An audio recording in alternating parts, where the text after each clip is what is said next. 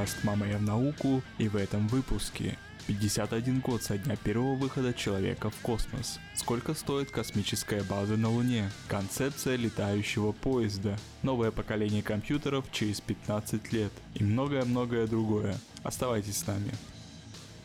Космос долгое время оставался для человека пугающей загадкой, и его освоение началось относительно недавно. 51 год назад, в марте 1965 года, Алексей Леонов решился покинуть пределы космического корабля «Восход-2». Более 12 минут советский космонавт пробыл в открытом космосе. Примечательно, что Леонов едва не остался там навсегда, поскольку прямо перед выходом наружу Леонов забыл пристегнуть специальный фал для страховки. Избежать трагедии удалось благодаря внимательности одного из коллег космонавта. Как признался сам первооткрыватель, больше всего во время пребывания в открытом космосе его поразила неимоверная тишина. Но этими впечатлениями выход космонавта не ограничился. После длительного нахождения Леонова среди космического пространства его скафандр сильно раздуло. Для того, чтобы попасть обратно, ему пришлось выпускать из скафандра кислород. Что ему пришлось пережить в эти несколько минут, космонавт предпочитает не рассказывать, однако впечатления наверняка были не из приятных. Когда эпизод с застрявшим Леоновым благополучно разрешился, выяснилось, что отказалась система ориентации. Космонавтам предстояло приземлиться управляя аппаратом вручную. А после того, как капсула с Беляевым и Леоновым вошла в атмосферу Земли, ее начало раскручивать из-за того, что орбитальный модуль не отделился от посадочного. На этой карусели космонавты испытывали перегрузки до 10 G. Однако, когда кабель, не позволяющий посадочному орбитальному модулям разъединиться, сгорел, капсулу удалось стабилизировать. Из-за всех этих передряг посадка состоялась совсем не там, где рассчитывалось. Космонавты очутились в глухом лесу, примерно в 200 километрах к северу от Перми. Беляев и Леонов провели в тайге две ночи при температуре до минус 30. Поскольку посадочный модуль пришел в негодность, они никак не могли им воспользоваться, чтобы согреться. Когда космонавтов обнаружили, спасателям первым делом пришлось разводить огромный костер, а позже вся компания еще 9 километров бежала на лыжах, чтобы добраться до вертолета. За успешное осуществление полета его участникам присвоены высокие звания Героя Советского Союза.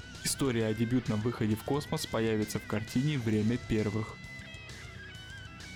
Экипаж космического корабля «Союз» перешел на борт Международной космической станции. Об этом сообщили в Центре управления полетами. На «Союзе» прилетели российские космонавты Алексей Овчинин и Олег Скрипочка, а также американский астронавт Джеффри Уильямс. На борту станции встречали российский космонавт Юрий Маленченко, американский астронавт Тимоти Копра и британский астронавт Тимоти Пик. Планируемая продолжительность их экспедиции составляет 173 дня. Стыковка «Союза» с МКС прошла в автоматическом режиме. В ходе новой экспедиции экспедиции на МКС будут реализованы медицинские, биологические, биотехнологические программы, а также съемки Земли и жизни на МКС в образовательных целях. На время новой экспедиции на станции запланировано проведение более 50 научных экспериментов.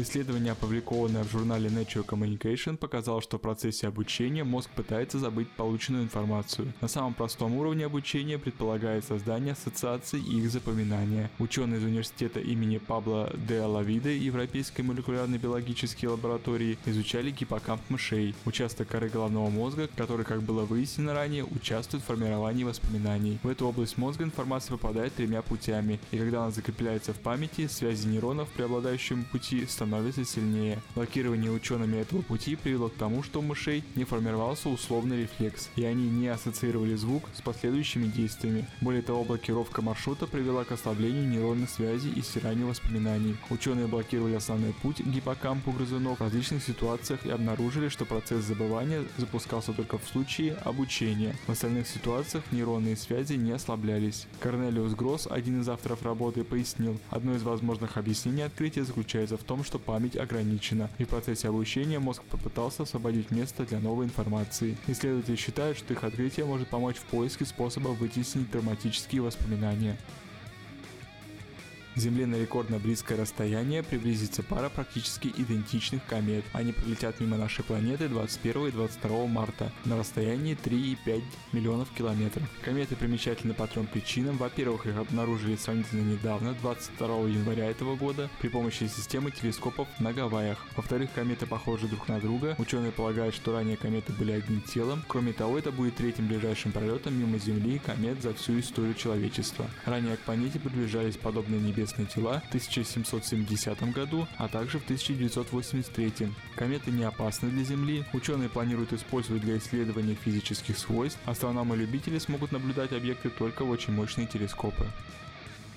Технологии, позволяющие поразить космические цели из подводных лодок, разрабатываются в России, заявил в субботу заместитель главкома ВМФ по вооружению вице-адмирал Виктор Бурсук. Такие технологии действительно применяются, и над этим работают не только наши ученые, но и за рубежом. Безусловно, это одно из направлений будущего вооружения подводных лодок. В 2008 году в России началась крупномасштабная военная реформа, ключевым пунктом которой стала программа перевооружения вооруженных сил Российской Федерации. В 2010 году было принято решение выделить на переоснащение до 2020 года 20 триллионов рублей, чтобы довести долю новой военной техники до 70%. Новый противораковый препарат создали специалисты онкологического института Академии медицинских наук КНДР. По утверждению северокорейских медиков, препарат в частности оказался эффективен при лечении рака желудка и к тому же не имеет побочного эффекта. Инъекция получила высокую оценку на научном симпозиуме, проходящем в России. В онкологическом институте КНДР разрабатывают методику раннего обнаружения раковых заболеваний. Регулярно проводят научные дискуссии на эту тему, развивают международное сотрудничество и обмен. Там же работают над созданием лечебно-профилактических средств от рака рака.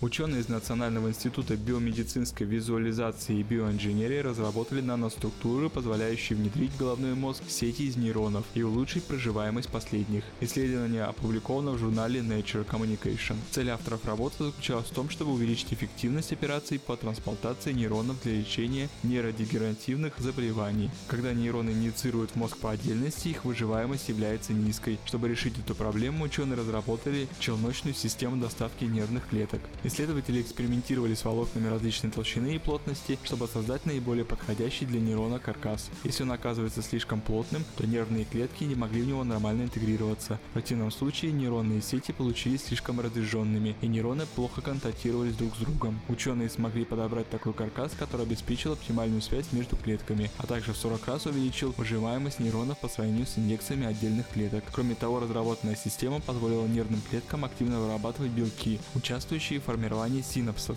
что улучшило электрическую активность нейронов. В настоящее время ученые совершенствуют свою систему для лечения болезни Паркинсона. Исследователи собираются превратить стволовые клетки в нейроны, синтезирующие допамин, нейромедиатор, который находится в дефиците у пациентов с синдромом Паркинсона.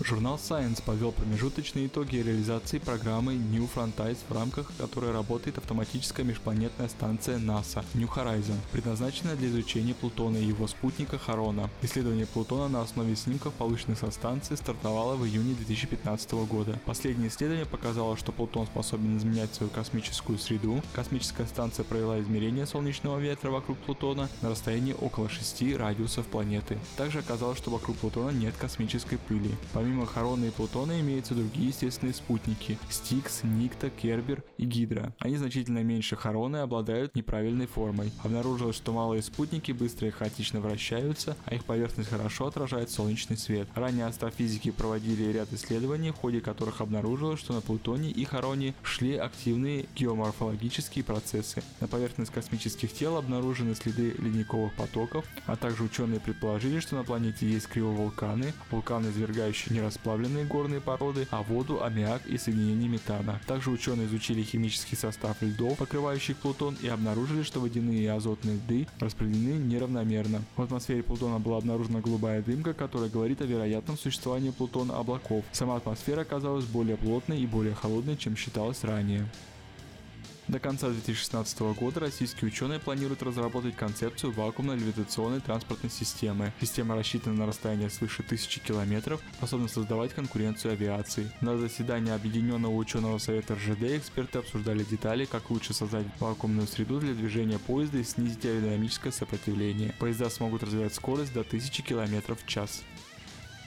Специалисты НАСА уверены, что для освоения космических горизонтов совершенно не обязательно прибегать к колоссальным денежным и временным затратам. Достаточно лишь построить на Луне небольшую исследовательскую базу, которая обойдется сравнительно недорого, но которая обеспечит жителей Земли данными, существенными для покорения других планет. Об этом говорится в статье астробиолога Кризиса Макея в журнале New Space. По его словам, подобный комплекс на Луне можно построить всего за 10 миллиардов долларов, что дешевле, чем построить новый авианосец. Работы, если начать их в ближайшее время, завершатся в 2022 году. Наработки, которые ученые получат на такой базе, можно использовать в будущем для пилотируемых полетов на Марс, первый из которых запланирован в 2030-е годы. Руководство НАСА же откладывает углубление изучения Луны из-за дефицита финансирования, что на взгляд Маккея и его единомышленников не оправдано. По его словам, человечество располагает сейчас всеми технологиями, необходимыми для успешной реализации проекта. Первую станцию целесообразно строить у границы одного из кратеров Северного полюса Луны, где больше солнечного света, а значит больше энергии, которую можно получить при помощи солнечных батарей. Персонал такой станции можно менять несколько раз в год, но при этом сама база будет функционировать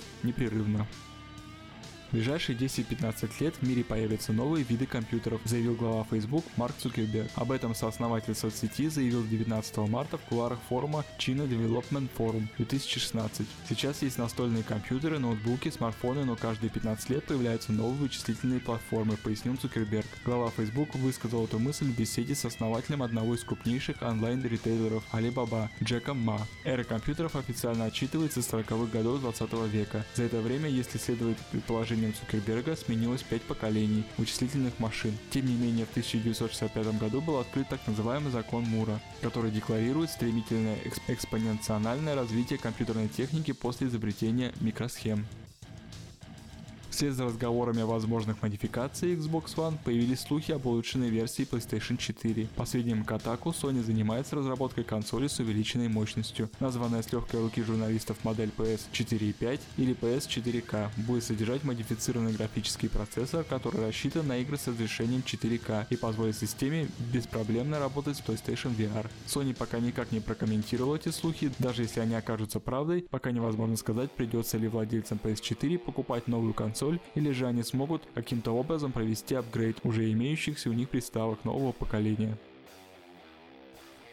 На этом с новостями пока все. Услышимся в следующем выпуске. Пока.